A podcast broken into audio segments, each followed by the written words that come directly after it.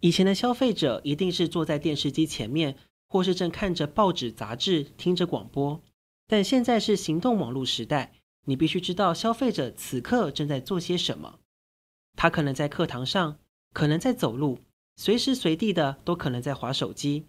所以他收到的资讯是片段零碎的，一晃眼就过去了。当你的广告或资讯进入他视野的刹那，若没有抓住他的眼球，你的广告可能就这样过去了。数位行销大神开讲这本书中，用近年成功的案例来解构几年急速开展的数位行销与传播、互联网经济以及行动商务。作者熊猫传媒集团首席执行官、联合创始人吴孝明指出，现在这个时代的行销模式要考虑到用户观看当下的状态，了解当时的场景，预知用户的需求与兴趣。二零零六年。《时代》杂志的封面人物选择的是“你”这个字，为什么选择你呢？他的获奖语是：“因为在这个时代，作为消费者的你夺回了全球媒体的主控权，开创且构成一个新的数位民主。因为你不求回报的付出，击败了自认主导世界局势的大人物，成为二零零六年的风云人物。这显示当年用户在传播媒体里扮演了重要性角色。”当初小米手机就是从用户行销开始，它产品的标准是 B to C to B，是根据消费者的需求去定制它的款式和功能。每一个消费者对产品的意见、体验、感受，都是他们在生产下一代手机时很重要的讯息。以往电视、报纸是消费者获取讯息的基本方式，但至少在两年前，网络已经开始与这些传统方式抗衡了。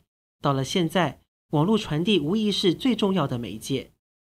根据数字显示，二零一六年底，全球有三十九亿的网友，中国大概占其中的七亿。而这个时候，电脑的用户普遍开始使用其他的设备，包括智慧型手机、平板，也就是一人多机的概念。而此时，电视也不再是传统电视或是机上盒电视了，更多的是智慧型电视及网络电视。到二零一六年底，大陆的智慧型手机销量可达十亿，其产品的平价化造成大陆智慧型手机的疯狂销售，每个人都能轻易的拥有一只。这也促使各种产品能利用行动网络，将更多的广告呈现在消费者眼前。同样的，App 的使用率也成长到了百分之七十二，更多人愿意消费下载 App 城市，消费者花在电脑上的时间变少了。用户常使用的服务变成了搜寻、影片、新闻、交友、电子商务，所以像微博、微信这样的社交软体已成了消费者主要接触讯息的管道。在中国行动网络使用量上，光是百度、阿里巴巴、腾讯这三家公司就大概占了百分之七十一。微信从上架以来到二零一六年的九月，活跃用户已达七点六八亿。百分之五十以上的用户使用的时间高达九十分钟，发讯息的次数较去年成长百分之六十七，每日通话总次数达一亿次，比前一年成长了百分之一百八十。据他们调查，八零后的用户喜欢的歌是走着走着就散了，九零后的用户热衷关注演员，零零后则是真心话大冒险。百分之六十的用户是十五岁至二十九岁的年轻人。每人平均有一百二十八个好友，在投入工作之后，用户的好友平均会增加百分之二十。百分之五十八的异地通话是年轻人，购物高峰期则是早上十点及晚上十点。去年的数据是早上十点及晚上十点半，仅在一年之间，数据就有变化，可见趋势是年年改变的。由此数据可见，若要推销产品，包含电子商业、发消息稿、宣传活动。就要抓紧早上十点和晚上十点的时间。还有关于微信城市渗透率的数据报告，一线城市达百分之九十三，二线城市有百分之六十九，三线城市有百分之四十一。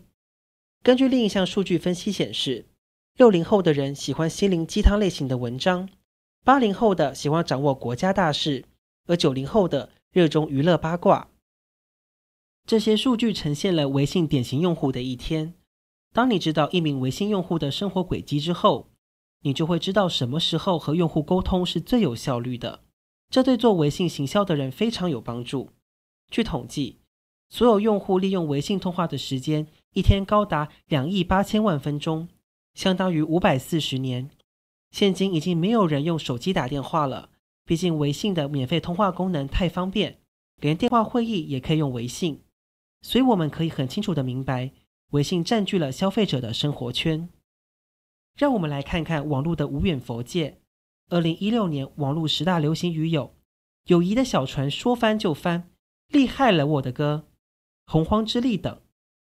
网络所引发的社会变革最关键处，即在于它开始改变了我们的传播、生活方式，甚至改变了我们的生产方式。现在，行动网络更已经改变了我们的世界。Google 董事长就曾说过：“我可以很直接的说。”网络将要消失了，未来将有数量巨大的 IP 位置、传感器、可穿戴设备，以及虽感受不到但却可与之互动的东西，时时刻刻伴随着你。想想看，你走入房间，房间会随之变化。有了你的允许，你将与房间里所有的这些东西以及发生的一切进行互动，不用按按钮。这就是未来的世界。